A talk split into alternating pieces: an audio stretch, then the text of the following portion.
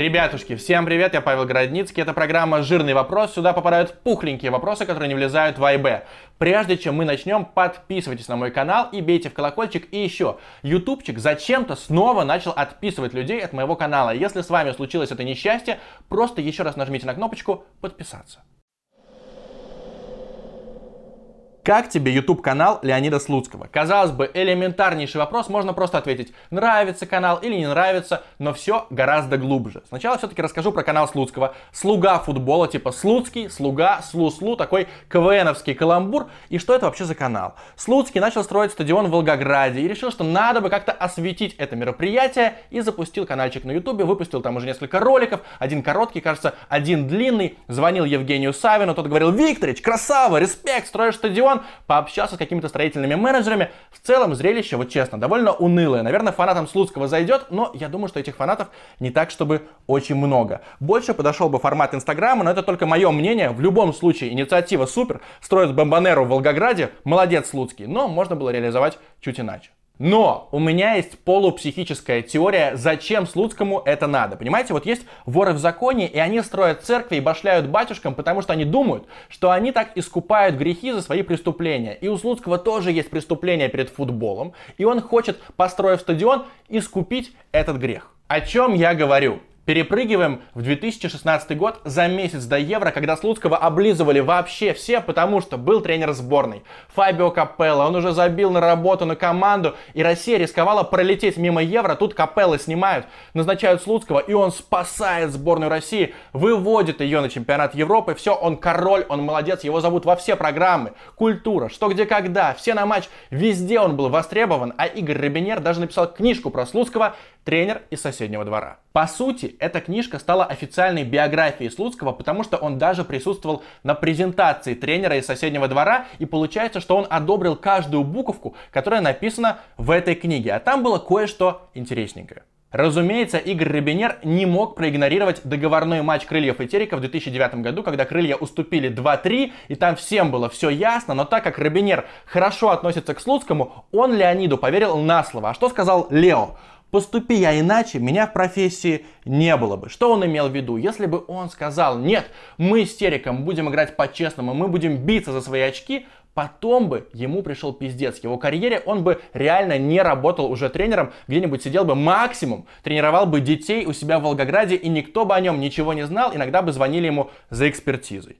И вообще, из-за того, что у Слуцкого в целом очень хорошие отношения со многими журналистами, они говорят, ой, как же жалко Лео, что ему пришлось участвовать в таком грязном матче. Представляем, как он страдал, как он мучился, как у него было тяжело на душе. Бедный Леонид Слуцкий. Но почему-то вот в той же книжке написана другая история, и ее уже почти никто не вспоминает. Дело в том, что перед договорником 2009 года был договорняк 2008 года. В последнем туре Терек отдал матч крыльям Советов. Вот что об этом вспоминает тогдашний пресс-атташе Крыльев Арнольд Эпштейн, цитата которого есть в книге «Тренер из соседнего двора».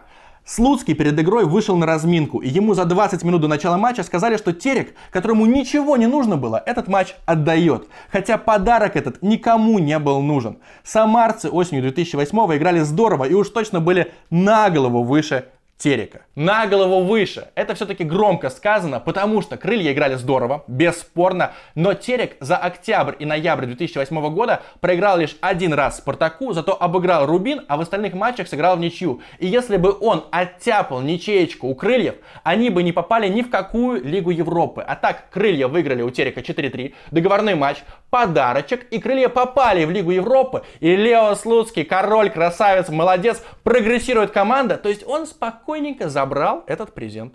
Самое любопытное, что изначально никакой ответный договорняк не предполагался. Опять же, цитата Арнольда Эпштейна.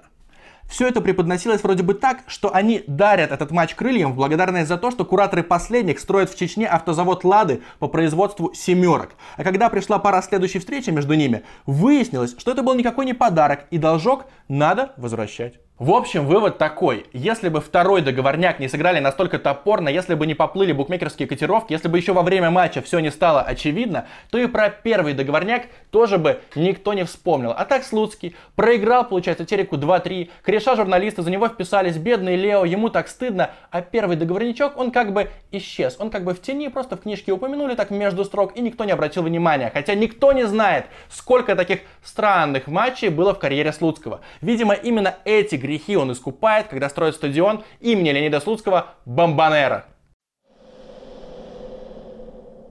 Ну а теперь еще немножечко о сборной России. 18 ноября в 22.45 Россия сыграет с Сербией в матче Лиги Наций. И это самая важная игра вообще группового этапа для сборной России. Надо выигрывать, занимать первое место. Все очень просто. И у моих легальных партнеров из Париматч есть широчайшая линия на игру России против Сербии. А еще у Париматч есть горяченная, обжигающая акция бонус до 5000 рублей за первый депозит на игровой счет. Самое главное, проходите верификацию до конца, чтобы срубить максимальнейший бонус бонус, а еще изучайте все условия по ссылочке, которая лежит в закрепленном комментарии, потому что сайт Париматч теперь работает молниеносно и реактивно.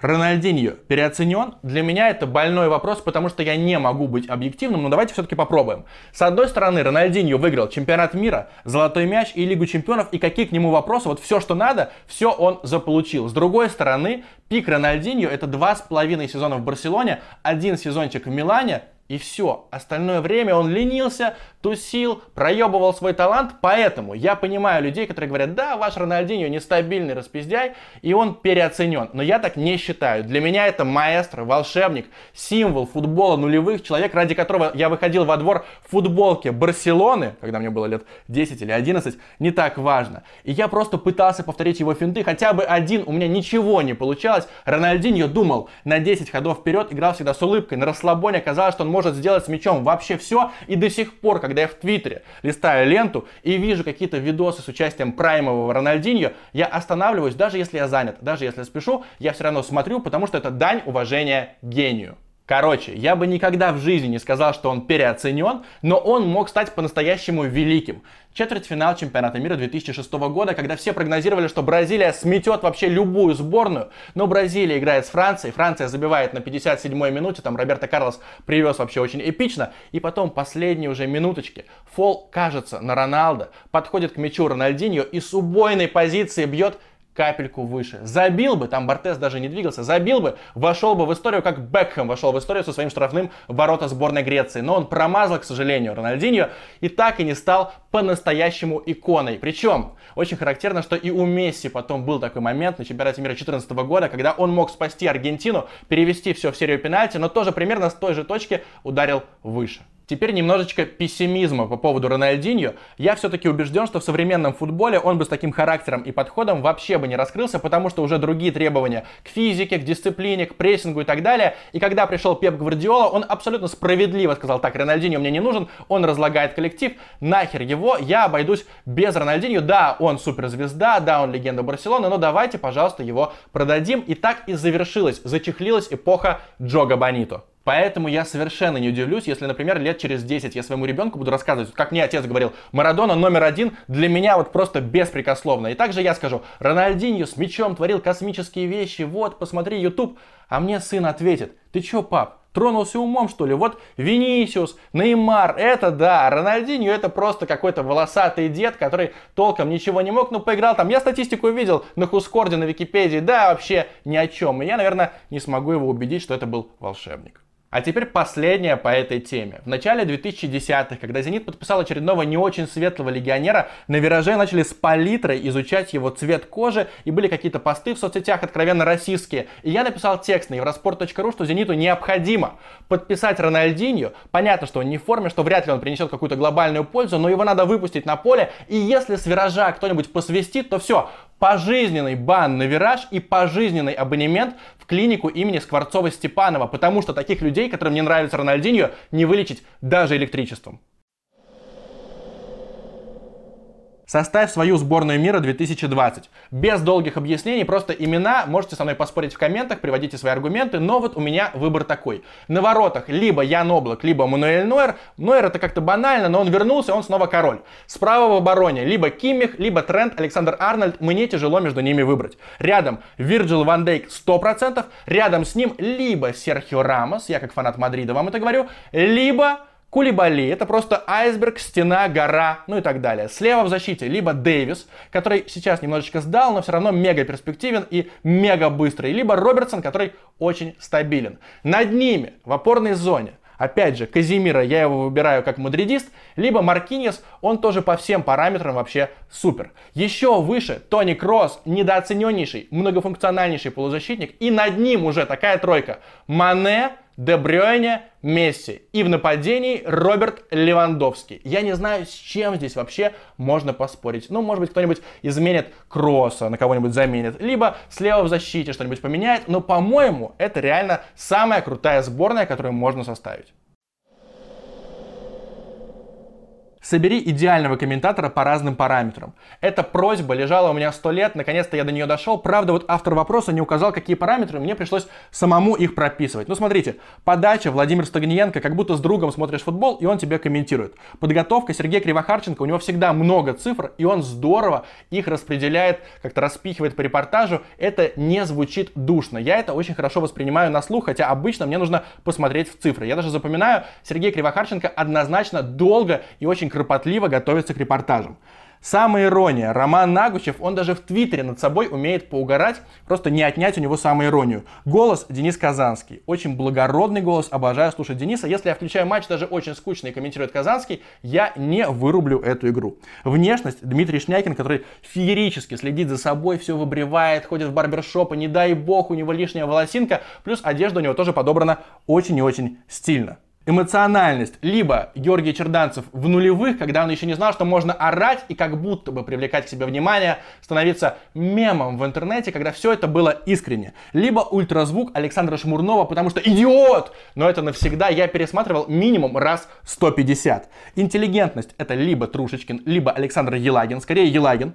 Понимание игры Генич, потому что он четко знает, где было указание тренера, а где случайно у футболиста что-то получилось, и какой-нибудь тактик скажет, о, это тренер настроил, а Генич такой, да ты чего, это просто на инстинктах, на рефлексах чувак такой вот сделал. Дальше, стабильность. Роман Гудсайд, всегда у него комментарии на 7 где-то из 10, не ниже. Остроумие. Василий Уткин в 2006 году, понятно, что прошло 14 лет, но все равно для меня это был пик остроумия Василия Уткина. И работа с бровки, Тимур Журавель, он всегда что-нибудь накрысит, у кого-нибудь что-нибудь спросит, все оперативно, вот любую информацию он добудет. Но, согласитесь, было бы скучно только хвалить комментаторов, поэтому я решил сделать антикомментатора самого убогого по всем параметрам. Подготовка к матчам, никаких сенсаций. Гоша Черданцев забегает в студию, берет просто листочек с составами, думает, блять, этого не знаю, надо потом про него прочитать, этого тоже не знаю. О, это же Джин Луиджи Буфон сидит у нас в запасе. Я, пожалуй, про него буду весь матч и говорить. Я же Георгий Черданцев, меня и так послушают. А если даже будут обижать,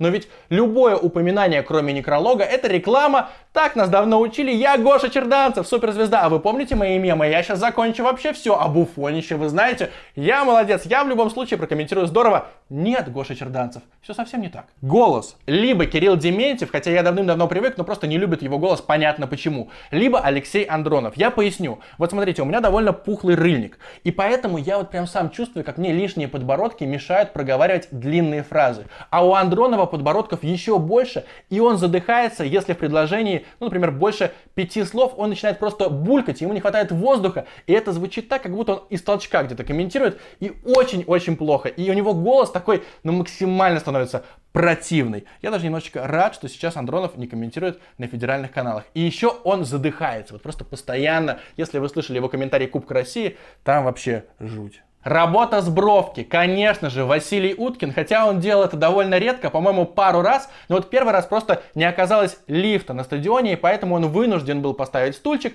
и сесть комментировать прямо вот рядом с тренерскими скамейками. А второй раз, это было, кажется, в августе 2014 года, он такую акцию провел, что я, сам Василий Уткин, спускаюсь на бровку и буду смотреть футбол вот с такого вот ракурса. И потом он даже брал интервью в перерыве, и, насколько я помню, он перепутал позицию Марио Фернандеса, якобы тот играл играл слева, и Слуцкий на него смотрел, ну, просто как на идиота. Да, это была очень плохая работа с Бровки. Понимание игры. Ну, конечно же, Нобель Рустамян, потому что он очень любит предполагать, что должен был сделать футболист вместо того, что он сделал.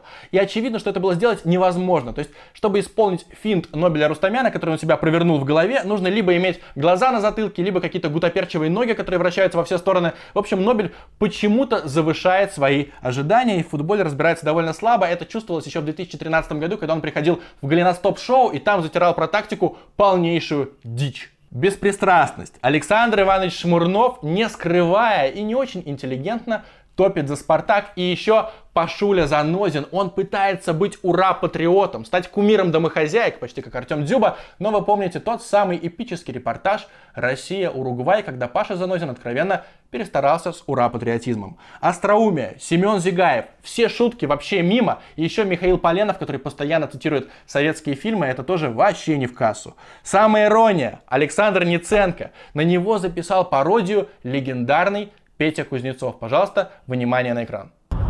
Здравствуйте, дорогие друзья, меня зовут Александр Ниценко, и это обзор всех чемпионатов на свете, потому что я во всех разбираюсь. Поехали!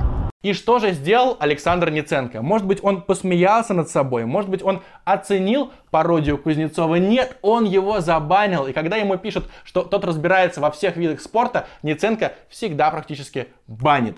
Подача. К сожалению, Юрий Альбертович Розанов, потому что это либо очень менторский тон, я-то в жизни повидал футбола, больше 35 лет, я смотрю матчи, я помню раннего Буфона, либо это фразеологизмы, поговорки, пословицы, народные мудрости. Там неиссякаемый сундук просто этих мудростей, где тонко там рвется, ну и так далее. Вы все знаете эти фразочки. Я не очень люблю слушать Юрия Альбертовича Розанова. Актуальность. Борис Аболин, тот самый комментатор из Екатеринбурга. Я думал, что ему лет 60, это какой-то местный заслуженный журналист, и поэтому его пустили к микрофону, ну, типа в знак уважения. А оказалось, что Аболину 37 лет, а он комментирует как настоящий настоящий пердун. Как в СССР комментировали, так и он работает и периодически несет всякую чушь. И эмоциональность Андрея Голованов. Про него очень верно сказал Василий Уткин, что Андрей Голованов способен определить, мяч попал в штангу, в ворота или выше ворот. И он так это просто как диктор комментирует, там нет эмоций вообще. Пишите лучших и худших комментаторов по всем параметрам в комменты. А еще подписывайтесь на канал, ставьте лайки дизлайки, пишите комменты. Чао!